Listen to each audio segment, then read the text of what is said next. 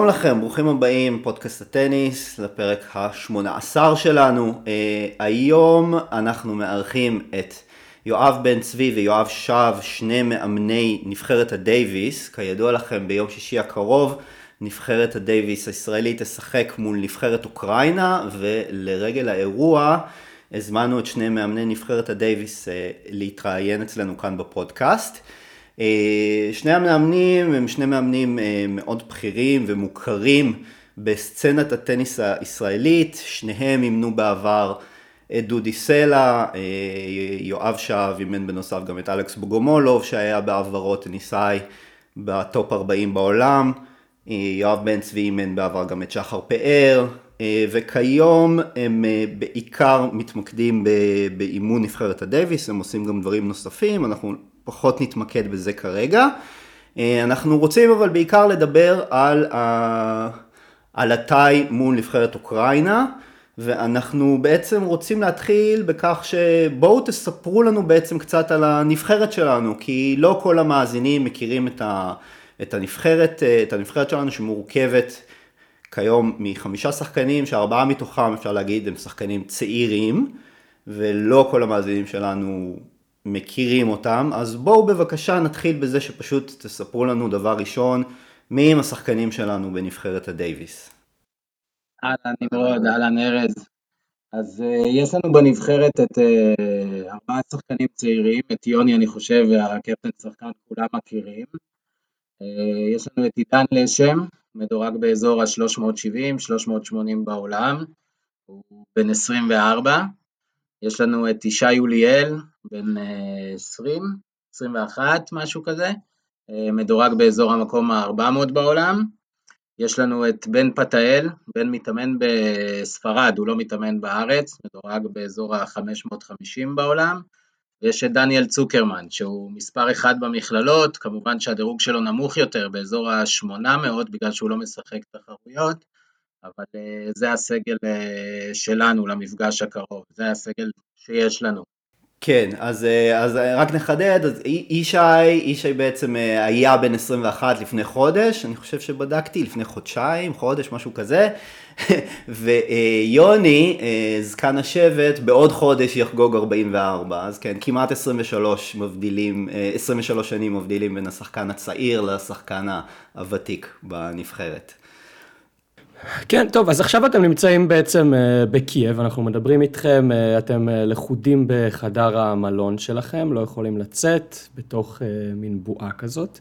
מעניין אותי לשמוע דבר ראשון על הדינמיקה הקבוצתית בסיפור הזה של הקורונה בקייב, אבל גם באופן כללי, הזכרת למשל שצוקרמן מתאמן, מתאמן, משחק בארצות הברית, בן מתאמן בספרד, הנבחרת בעצם מתאספת ככה.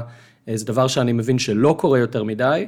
אה, איך נראית הדינמיקה, איך נראים האימונים של הנבחרת, אה, בשונה מהאימונים הרגילים של שחקן בסבב, שהם בדרך כלל אחד על אחד עם המאמן האישי. איך זה תורם לשחקנים, האימונים האלה במסגרת הנבחרת? ספרו לנו קצת. הדינמיקה היא מעולה בנבחרת. זה חבר'ה שאומנם הם נפגשים כרגע, שהם גילאי בוגרים לשבוע אימונים בדייוויס, אבל זה חבר'ה שמכירים אחד את השני המון המון שנים. הם אה, התחברו ביחד, התאמנו ביחד, גם במיוחד בתקופת הקורונה בשנה שעברה, התאמנו כולנו ביחד. אה, צוקרמן היה בארץ עד שהוא חזר לארצות הברית, פתאל היה בארץ עד שהוא נסע לספרד, אה, אבל בלי קשר לאימונים, הם חבר'ה ש...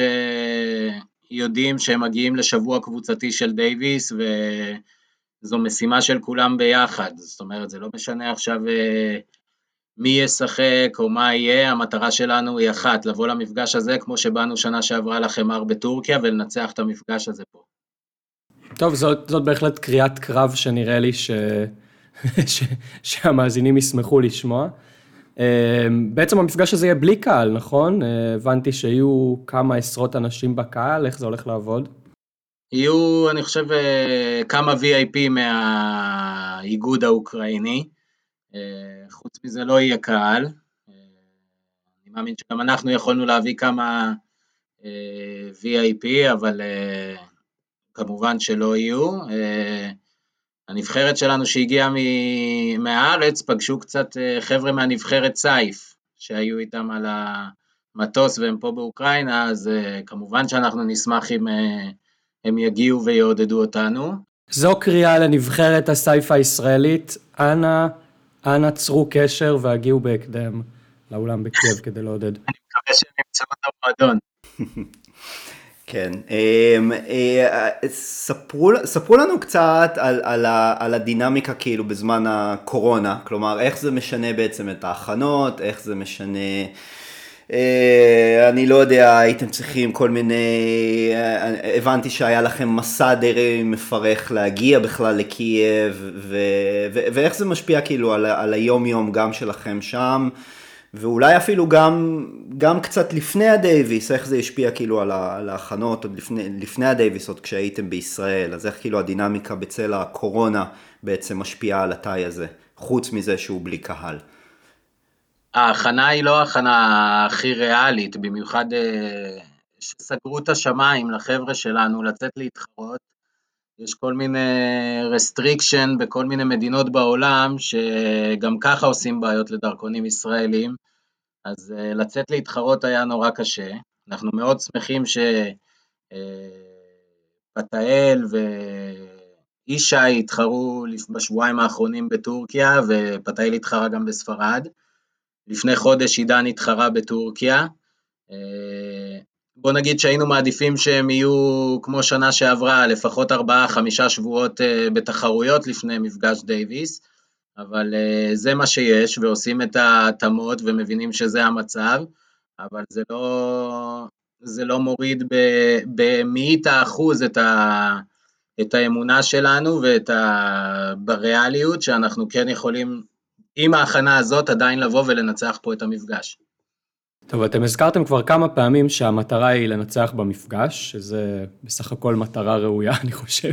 אני, אה, אני אשאל אתכם, מי בעצם, הנבחרת מורכבת מיוני, שיוני אנחנו כולנו מכירים אותו, אה, מן הסתם משחק בזוגות, וארבעת הניסאים שנדמה לי שלפחות מהנקודת מבט שלי, אולי אתם תתקנו אותי, אבל נראה שהם אה, פחות או יותר באותה רמה משחקים בשנה האחרונה, אה, כל אחד עם הקצת אה, חוזקות שלו וקצת הרקע השונה.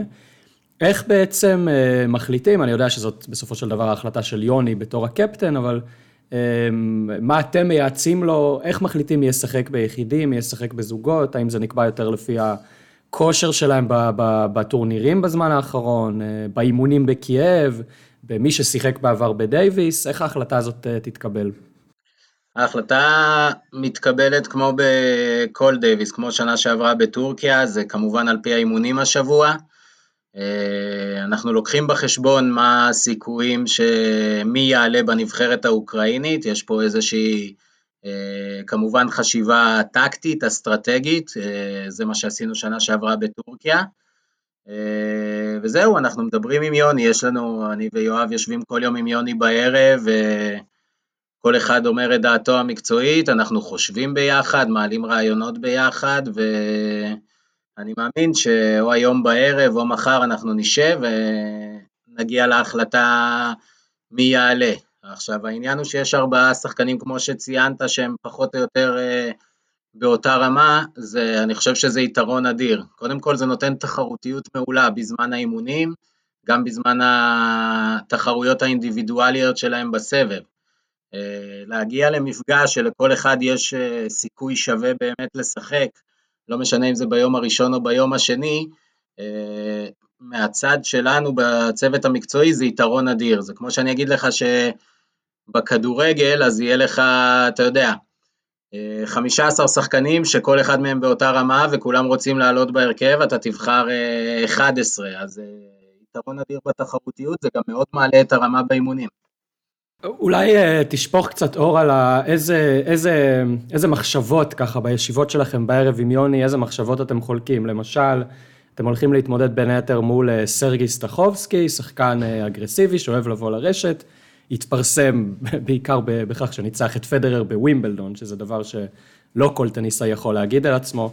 למשל, איזה, איזה שחקן בנבחרת הישראלית יותר מתאים, אני לא יודע, טקטית להתמודד איתו, האם זה ישי אוליאל השמאלי, שיש לו יכולות הגנתיות מאוד מרשימות, האם זה בן פתאל שמפתח את המשחק שלו יותר על חיימר, צוקרמן שיש לו יותר ניסיון בנבחרות, או לשם שמדורג הכי גבוה, אני לא יודע, סתם מנסה להבין ה, איזה שיקולים מנחים אתכם בבחירה הזאת מבחינה טקטית מול הנבחרת שאתם אה, מתמודדים מולה. ספציפית מול סטחובסקי, אני חושב שיש לנו יותר מגוון אה, אפשרויות. אה, אנחנו מנסים לראות את החבר'ה במיוחד אתה יודע, אנחנו התחלנו להתאמן ביום שני אחרי הצהריים, אנחנו, החבר'ה עדיין, אתה יודע, הם כבר אתמול התרגלו מאוד למגרש. המגרש הוא מגרש אינדור איטי, אבל הכדור קופץ מאוד נמוך. אז יש לנו ככה עוד אה, יום וחצי, עוד שלושה אימונים מלאים של נקודות כדי לראות איך החבר'ה מתרגלים למגרש. הפוקוס שלנו פחות אה, במצ'אפ עם סטחובסקי, כי אני חושב שהוא אמנם שחקן מעולה, אנחנו לא מזלזלים באף אחד, מה שיש לו יש לו, אבל אנחנו רוצים לראות מי מהחבר'ה יכול להתרגל, כי המצ'אפ מול מרצ'נקו יהיה הרבה יותר אה, משמעותי. אני חושב שכל אחד מהחבר'ה בוודאות יכול להביא את הנקודה מול סטחובסקי, אבל אני חושב שהשחקן הכי טוב בנבחרת האוקראינית היום זה איליה מרצ'נקו. שנדמה לי שאתם מכירים אותו מקרוב, הוא שיחק ב... בליגה בישראל בעצם כחיזוק זר, איך זה עוזר לכם? אנחנו מכירים אותו המון שנים, לפני, גם אני וגם יואב ראינו אותו בסבב המון שנים שהסתובבנו. אה, אני חושב שהוא בכושר הרבה הרבה יותר טוב ממה שהוא היה בדצמבר בארץ בליגה. הוא שיחק נגד עידן בליגה, אבל מאז הוא באמת עשה תקופת הכנה, הוא עשה תוצאות טובות, הוא לפני שבועיים אה, לקח את הצ'אלנג'ר הגדול בביאלה, ניצח את אנדי מארי בגמר.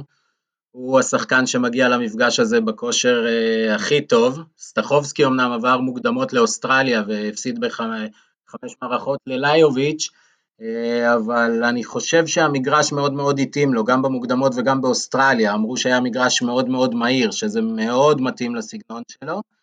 אה, אבל עובדה שמאז הוא רק התחיל להתאמן לפני איזה שבוע או משהו כזה, כי גם הגוף שלו, הם שניהם כבר לא צעירים, אה, פיזית מרצ'נקו בכושר יותר טוב, אבל אה, אנחנו באמת נצטרך לראות יותר מאוחר הלילה ומחר לגבי ההחלטה. אני גם לא הייתי הולך במאה אחוז שסטחובסקי יעלה ביום שישי ביום הראשון. ואם הוא לא יעלה, אז בעצם יעלה המדורג שלישי שלהם? זה מה שאתם סוברים שיקרה. אם סטחובסקי לא יעלה, אנחנו מעריכים שיעלה אורלוב, שהוא שחקן מעולה, גם באינדורים. הוא עשה תוצאות טובות באינדורים, הוא שנה שעברה באוקטובר. הוא עבר מוקדמות, או סיבוב, או שהפסיד בסיבוב הראשון לדומיניק טים במשחק מאוד צמוד בווינה, שזה משטח דומה מאוד למשטח פה. כן, אז uh, יש, לי, יש, לי שאלה, uh, יש לי שאלה נוספת, uh, קצת, קצת פרובוקטיבית, לא יודע עד כמה אתם תאהבו אותה, אבל אני כן מאוד אשמח לשמוע את דעתכם ב, לגביה. Uh, אז ככה, כמו, כמו שציינתי uh, מקודם, אז, uh, אז יוני, חודש הבא הולך להיות בן 44, וישי אוליאל לפני חודשיים חגג יום הולדת 21. אה, יוני בעצם היה יכול להיות אבא של ישי, אה, גם אה, לא יודע, במקומות מסוימים בישראל ובעולם הוא גם היה יכול להיות אבא של כל שאר השחקנים, אבל לא משנה. השאלה שלי היא כזאת, האם, האם זה שאנחנו, זה שבעצם יוני עדיין ממשיך ומשחק בנבחרת, זה לא באיזשהו מקום קצת התרא... למרות ההישגים המאוד מאוד מרשימים של יוני עדיין בסבב הזוגות ו... ולראיה רק שבוע שעבר הוא הגיע לגמר גמר, גמר סבב ATP, גמר טורניר 250 במונפליה. אה, ועדיין, האם זה לא איזושהי קצת התרפקות, התרפקות על העבר, ו, ובעצם לתת לשחקנים הצעירים את התחושה שהם עדיין הספלמנט, בעצם אלה ש, ש, שמשלימים והם לא החלק הארי והמהותי של הנבחרת. כלומר, אני מסכים שזה היה יותר בולט אולי בשנים שגם דודי היה חלק מהנבחרת, ואז היה את דודי ואת יוני. אה, ואז הם באמת היו החלק הארי של הנבחרת, ועכשיו זה בעצם רק יוני. אבל עדיין, כלומר, הראבר הזה של הזוגות הוא, הוא אחד מתוך חמישה. אז האם, אני שואל את עצמי, באמת, בכנות, האם לא עדיף להגיד שאוקיי, יוני עכשיו הוא רק הקפטן, ו- וזה, וזה מה שיש, כלומר הנבחרת שלנו, ארבעת הצח, השחקנים הצעירים, זה הנבחרת, ועם זה ננצח או נפסיד, כלומר אפשר גם להפסיד, אבל זה מה שאנחנו הולכים איתו עכשיו לעתיד. ו- ו- וזה, וזה גם מה שהם צריכים להבין, שהם כיום נבחרת הדייוויס הישראלית. קודם כל, שאלה מעולה, אני לא חושב שהיא פרובוקטיבית, אני גם אסביר לך למה. אם היית אומר לי שיוני שיחק את השנתיים, שלוש האחרונות שלו בדייוויס, ואוקיי, ומפסידים, והוא לא מתחרה בסבב, והוא לא משחק מספיק שבועות בשנה, אז הייתי אומר, אוקיי, אולי יש פה משהו. עכשיו, בסופו של דבר, כמו בכל אה, ספורט, אנחנו נשפטים על פי מבחן התוצאה. עכשיו, אני לא חושב שיש הרבה שחק... יש רק 100 שחקנים בעולם בזוגות שהם top 100. עכשיו, הוא עדיין 80 בעולם בזוגות, הוא עשה שבוע שעבר גמר בצרפת. הוא שיחק שני מפגשים עם אה, צוקרמן, והם הראו רמה, באמת, רמה, רמה מהגבוהות בעולם שהם משחקים ביחד בזוגות. עכשיו, המפגש זוגות, אמנם הוא אחד מחמש, אבל הוא מפגש שהוא מאוד מאוד משמעותי בכל tie בדייוויס, זה לא משנה אם זה בית אחד, שתיים או ה world group, המפגשי זוגות נתנו לנו הרבה אוויר לנשימה, גם, לפני, גם עם יוני ואנדי וגם עם יוני וצוקי. זאת אומרת, זה יכול להסתבך, וזה גם אם אתה 2-0 down, זה יכול לתת לך אוויר ולהלחיץ את הנבחרת השנייה פתאום. אני חושב שהוא הרוויח ביושר את הזכות הזאת ואת הכבוד הזה, גם להיות קפטן, ובטח ובטח שיש לך שחקן זוגות שהוא 80 בעולם, במדינה כמו שלנו, שאתה לא יודע מתי יצא עוד שחקן, יצאו לנו עוד שחקנים, גם ביחידים, גם בזוגות, סביר להניח שתיגעו בזה בהמשך, אבל כרגע זה, זה בזכות בלבד, זה לא חסד וזה לא התרפקות על העבר, זה נטו בגלל שאם היה עכשיו קפטן מבחוץ, והיה מזמין שחקנים, הוא היה מזמין את יוני לשחק זוגות בדייוויס, וזה לא משנה עם מי. אתה לא יכול אה, לבטל את הניסיון שלו ומה שהוא נותן לנבחרת. לא, חלילה, חלילה, זה לא הייתה הכוונה שלי, אם זה מה שהובן ממה שאמרתי, חלילה. לא, הבנתי אותך לגמרי, הכל בסדר. יוני, כנבחרת, מה שהוא נותן זה הרבה מעבר למה שקורה על המגרש, את כל הניסיון שהוא צבר לאורך השנים, את כל מה שהוא עבר, מעבר לשחקן זוגות.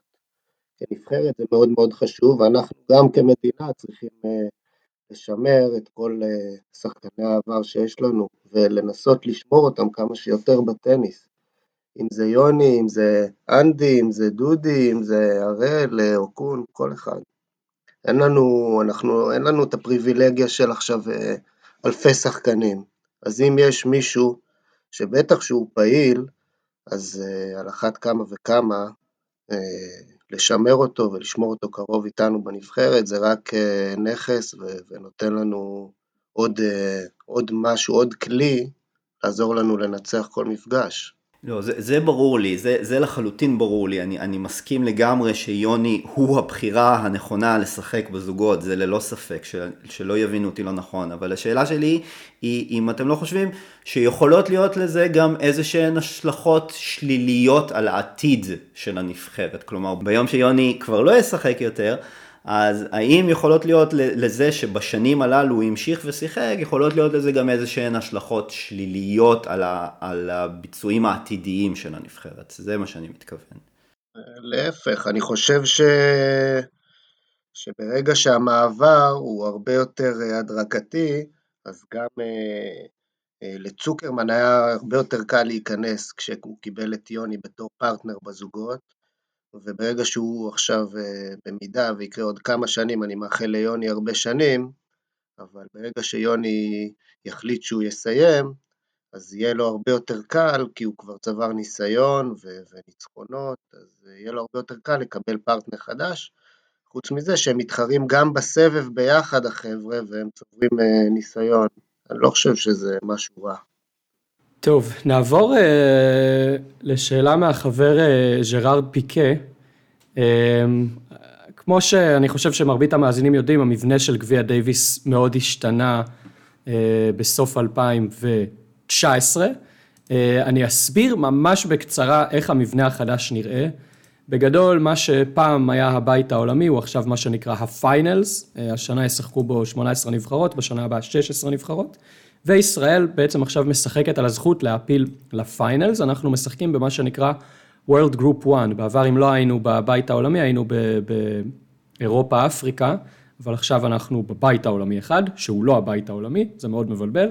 אה, אנחנו משחקים נגד אוקראינה, אם ננצח יש שתי אפשרויות, או שנעפיל איזשהו פלייאוף על הזכות לשחק בגמר של 2022, או שנעפיל לעוד איזשהו שלב נוקאוט, זה די מורכב, אתמול ארז ואני הסתכלנו על התרשים שמפורסם באתר גביע דייוויס, ולקח לנו בערך רבע שעה להבין מה הולך שם, אבל אה, בשורה התחתונה אני חושב שהנבחרות באופן כללי משחקות פחות דייוויס ממה שהיה בעבר.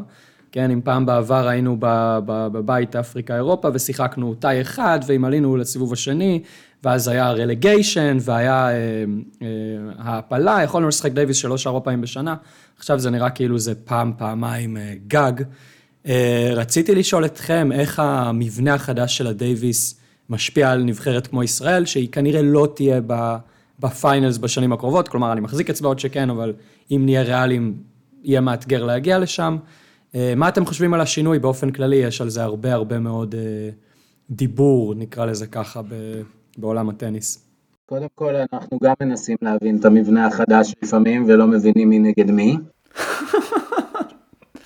אבל אנחנו מתרכזים בקטע המקצועי שלנו. עכשיו, אני חושב שכמובן שיש אה, הרבה נבחרות שהן פייבוריטיות עלינו, אבל uh, אנחנו למודי היסטוריה מקרבות עבר שהיו מפגשים, לא משנה, גם עכשיו נגד אוקראינה, או גם אם בעתיד נגיע למפגשים שאנחנו אנדרדוג, אה, שדייוויס זה דייוויס. אני לא כל כך, אני לא, לא רוצה להגיד לך סתם, כי אני לא בקיא מאוד באיך שבנוי המבנה הזה, זה כאילו, זה עובדה, אנחנו צריכים לקבל אותו איך שהוא, וכמובן שאנחנו היינו שמחים אה, שיהיה פעמיים, שלוש, ארבע פעמים בשנה דייוויס, כי אני חושב שמשבוע של דייוויס, בלי קשר לתוצאה, המעטפת שהשחקנים מקבלים פה, הם יוצאים אחר כך החוצה לתחרויות, ויש להם, אה, הם נמצאים בכושר הרבה יותר טוב, לפחות למספר שבועות. אנחנו מקבלים את ההגרלה, ומרגע שההגרלה יוצאת, אנחנו מתרכזים רק באיך להגיע הכי מוכנים מקצועית שאפשר למפגש.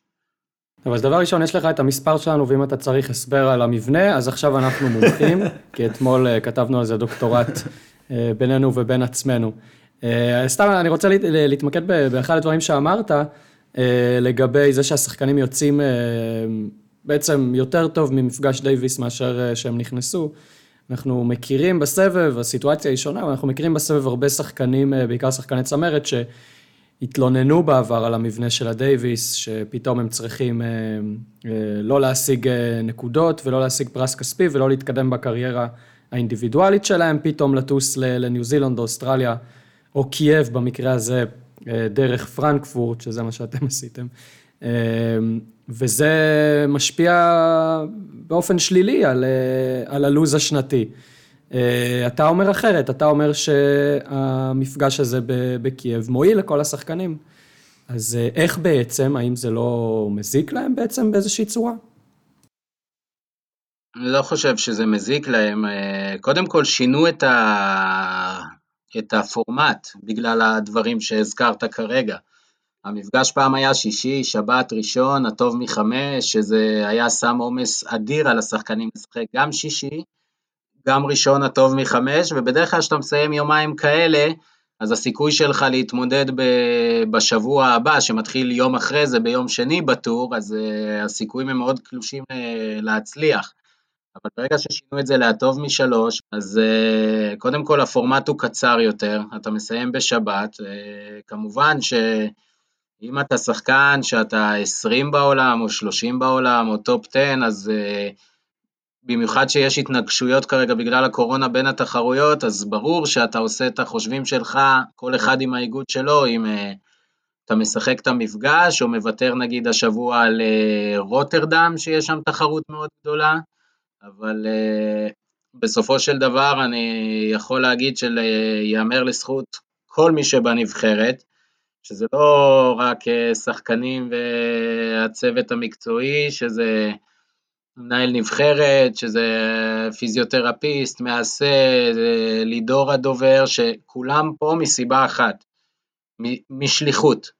זאת אומרת, זה לא משנה מה קורה, ברגע שאנחנו לובשים את המדים של הנבחרת, ויש את הדגל על הלב, זה בכלל לא משנה מה, מה הנסיבות, מה היה יכול להיות, מה יהיה, מה אנחנו מפסידים או מה אנחנו לא מפסידים. אנחנו באים לפה במטרה לייצג את הנבחרת, לנסות לנצח כמובן, לעשות הכי טוב שאנחנו יכולים, כי ככה גדלנו, ככה חינכו אותנו בטניס, וככה חינכו אותנו במדינה. אז זה בכלל לא, כמובן שהדברים הם מאוד חשובים מה שציינת, אבל מבחינתנו אנחנו לא רואים ימינה ולא שמאלה, שקוראים לך לדגל אתה מתייצב.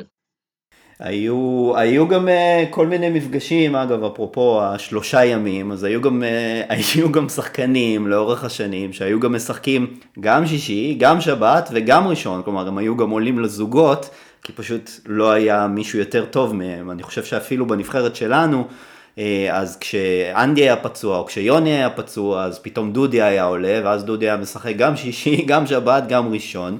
עזוב ארז, אנדי רם, אנדי רם שיחק יחידים, אה, אנדי רם שיחק יחידים מול אנדי מארי, לא, לא רק דודי שיחק סוכות, היה גם ההפך. 2006, 2005, מתי זה היה? מזמן. זה היה כשכולנו היינו, כולנו היינו יותר צעירים ויפים, חוץ ממך ארז, אתה רק משתבח עם השנים. לא, זה מה שאמרת נכון, דודי עשה את זה, זה, זה פגע בדודי פיזית בטווח הקצר אחרי המפגשים האלה, אבל כן. דודי בא לנבחרת כדי לנצג את הנבחרת, לא היה אכפת לו בכלל מה מצבו הפיזי אחר כך, רק לנצח בשביל הנבחרת. כן, כן. אז, אז בכל זאת, אני, אני כן חוזר לשאלה שלי, כלומר, כולם מתייצבים ו, ו, ומשחקים, ריגרדלס אה, of המצב הפיזי שלהם. Uh, אתה אומר בכל זאת שזה מועיל להם להמשך השנה, אז, אז איך בעצם, רק מכיוון שזה, מכיוון שזה אדרנלין ראש כזה, כן, מייצגים את הנבחרת ו- ו- ומקבלים בוסט של, של כיף חיים, שזה מרים את המוטיבציה, או בגלל סוג האימון שאתם עושים השבוע, שזה משהו שלא יוצא להם לעשות הרבה במהלך השנה? מעבר לזה שזה... הם כל השנה מתחרים לבד, ולמעט צוקרמן שהוא באוניברסיטה, אבל הם מתחרים לבד, וזה שבוע שכולם ביחד. עכשיו, זה לא העניין של האדרנלין, זה העניין של המעטפת המקצועית שלהם. אתם בטוח מבינים ששחקן שמדורג אה, גם 200 ו-300 ו-400 בעולם, הוא לא יכול לקחת איתו צוות ששחקן top 100 לוקח איתו, של מעסה ופיזיותרפיסט, אם זה מאמן כושר, אם זה... ופה הם מקבלים את הכל. והשבוע הזה מעבר לאימונים שהם עוברים, אז אה, חוץ מזה שהם איתנו על המגרש, הם השיחות המקצועיות נותנות איזשהו פידבק גם על מה שהיה, זאת אומרת, הם מרגישים חופשי, כמובן שאנחנו מדברים איתם, אה, אני מאמן את לשם, יואב מאמן את אה, ישי, אז זה נותן לך איזה פידבק, מנתח את מה שעשית בשבועות האחרונים, אה, בהכנה למפגש אתה עובד על דברים ספציפיים למפגש, אבל אתה יכול להכניס באימונים גם דברים שאתה יכול לעבוד עליהם לקראת שבוע הבא, עוד שבועיים שהם משחקים תחרויות. אה, הם יוצאים הרבה יותר מפוקסים, הרבה יותר מכוונים לדברים הנכונים שהם צריכים אה, לשים דגש עליהם. אז אה, הם יכולים רק להרוויח משבוע כזה, במיוחד שמבחינה פיזית, עם הצוות, עם המעטפת שיש להם, הם יוצאים במצב פיזי מעולה להמשך. אוקיי, אמ, אז דיברנו די הרבה על, ה, על הנבחרת ועל התאי הספציפי הזה. אני רוצה כן לשאול אתכם כמה שאלות בקונטקסט הזה, ספציפית עליכם. אז, אמ, אז בעצם מה, מה, מה, מה תפקידכם, אה, יואב ויואב, כמאמני נבחרת הדייוויס? האם, האם בנוסף לתפקיד שלכם, השבוע, בתאי הזה מול, מול אוקראינה, יש לכם גם איזושהי פעילות שוטפת עם הנבחרת גם במהלך השנה, או שכל התפקיד שלכם בעצם אה, מסתכם ב... בשבוע הזה שלפני התאי, או לא יודע, בשבועיים, אם האימונים מתחילים קצת לפני, איך, איך, זה, איך זה נראה מבחינתכם במהלך השנה, כלומר תחת הטייטל הזה מאמני נבחרת הדייוויס? אז uh, מעבר כמובן לתאי שאנחנו נמצאים בו, אז uh, במהלך השנה אין איזשהו משהו ספציפי בתור מאמן נבחרת שאנחנו נדרשים לעשות, אבל יש דברים שאנחנו, אתה יודע, אנחנו שמים עליהם דגש, בתור מאמן נבחרת דייוויס, אם עכשיו יש uh, תחרות בארץ, אם זה פיוטר או תחרות ארצית או תחרות ITF, אנחנו כן שמים לב לשחקנים צעירים, לשחקנים שאנחנו שמים עליהם עין, לשחקנים שאנחנו uh, יכולים לזמן אותם אפילו להתאמן עם החבר'ה שלנו. אני יכול להגיד לך שגם גם בן צבי מזמן שחקנים צעירים להתאמן עם, עם ישי, שהם בני 16, 17, 18, אני מזמן המון שחקנים. גם מהאקדמיה, גם מבחוץ, להתאמן עם לשם, עם צוקרמן שהוא היה, וכמובן, אני, אני נוסע איתם, זאת אומרת, אני מלווה, שנה שעברה ליוויתי אותם כמובן במגבלות הקורונה כמה שיכולתי, אבל גם השנה התכנון הוא שאני אסע 15-16 שבועות ללוות אותם, אם הם כולם במקום אחד מצוין, אם לא, אז מי שנמצא בתחרויות האלה, כמובן שאני נותן לו את הסיוע המקצועי. אז בעצם זה, זה מין משרה לאורך השנה, אתם לא, לא נמצאים שם רק שבוע. ובעצם כשאתם חושבים על הנבחרת, אתם אמרת שאתם מקבלים את ההגרלה, אתם מקבלים את אוקראינה וחושבים איך מפצחים את אוקראינה. אתם חושבים גם יותר לטווח הארוך, איך, איך אנחנו, איפה אנחנו רוצים להיות בעוד שנה, שנתיים, ואסטרטגית, מה, מה הדברים שצריכים לעשות כדי להגיע לשם? מה, איך אתם חושבים על זה, האם אתם חושבים על זה, ואיך אתם, מה אתם עושים כדי לקדם את הנבחרת? המטרה היא במהלך השנה כמה שיותר שלנו להיות עם השחקנים, אם זה בארץ ואם זה בחו"ל. אנחנו באופן אינדיבידואלית של השחקנים מנסים לשפר אותם כמה שיותר, שהם יתקדמו בדירוג ויקדמו את המשחק שלהם, ויהיה לזה קשר ישיר גם בנבחרת אחרי זה, במפגשים. המטרה היא שהם יגיעו לרמות הכי גבוהות בעולם, זה ארבעה חבר'ה מאוד צעירים, שאם יהיה להם את השקט הכלכלי, אני מאמין שהם יוכלו להגיע לרמות הגבוהות ביותר, אם יהיה להם את המעטפת, והמטרה שלנו זה לעזור להם להגיע לשם, ו... ואחרי זה זה גם יעזור לנבחרת להגיע יותר גבוה. ואפרופו באמת שקט כלכלי, אז באמת יש להם את השקט הכלכלי הזה? כלומר האיגוד באמת דואג לכך שיש להם לארבע, לחמשת השחקנים הללו את השקט הכלכלי בשביל באמת להיות שחקני נבחרת ועל כל המשתמע? האיגוד עושה את כל המאמצים, מבחינתם הם מנסים לעשות מה שהם יכולים לתת להם, נכון לעכשיו אין להם את השקט הכלכלי, אבל זה מה יש, עם זה הם צריכים לעבוד, אין, אין פה תירוצים, צריך למצוא פתרונות וצריך להמשיך לעבוד ולהשקיע ולנסות לעשות מה שאפשר, והאיגוד במקביל, אני מקווה ורוצה להאמין שהוא עושה את כל המאמצים כדי לתת להם באמת את השקט והמעטפת, כי זה באמת מה שהם צריכים, זה נבחרת צעירה, שברגע שהם מצליחים, יש לאיגוד הטניס נבחרת להמון שנים, ואני חושב שזו משימה לאומית של כולם, לתת להם את השקט הזה, שהם יוכלו לעבוד ולהתקדם. אני חושב שאם לחבר'ה האלה יהיה אוויר כלכלי לנשימה לשנתיים, לשלוש, אנחנו כן נראה נבחרת, כמובן שהנבחרת עכשיו היא נבחרת טובה, אבל אנחנו נראה נבחרת בדירוגים שבאמת מגיע לה להיות. עכשיו בלי שקט כלכלי, אתה לא יודע אם בוקר אחד יקום שחקן ויגיד אוקיי, אני לא יכול להמשיך להוציא את הסכומים האלה, עדיף לי להפסיק לשחק, וזה יהיה אוי ואבוי לנו מבחינת אה, מדינה ששחקן שהוא בן 21, 22, 23, 24, מחליט לפרוש בגלל, ש... בגלל מצב כלכלי, אז uh, מבחינתי זה יהיה משהו מאוד חמור, במיוחד שהממוצע גיל בטופ 100 הוא 28, 29, 30, פדרר חוזר לשחק שבוע הבא, כולם יודעים מה הגיל שלו, אבל uh, הדוגמה, הדוגמאות הקלאסיות זה, זה כל החבר'ה האלה של אם קרצב פרץ עכשיו וכבר 12 שנה מחכים שהוא יפרוץ הרוסים, אז, אז הוא המשיך לנסות והיה לו את הספונסר והיה לו את האוויר עם הפציעות לנסות ולהשתקם ולהיפצע ולנסות ולקום ובסוף זה התחבר לו. ואין לנו שחקן אחד מהרביעייה הזאת בנבחרת שהוא לא שווה במינימום top 200 וצריך שקט כלכלי בשביל לעשות את הקפיצה הזאת, כמובן שהם יכולים לעשות את זה בינתיים ממה שיש להם, אבל זה, הם נמצאים כרגע, אתה יודע, ברגע שאין לך כסף אז יש לך שעון חול שדופק והוא לא עוצר, והלוואי וימצאו איזשהו משהו ש... שיעזור לחבר'ה האלה וייתן להם שקט, כי יכול להיות שגם מנטלית זה יסדר אותם הרבה יותר בטניס.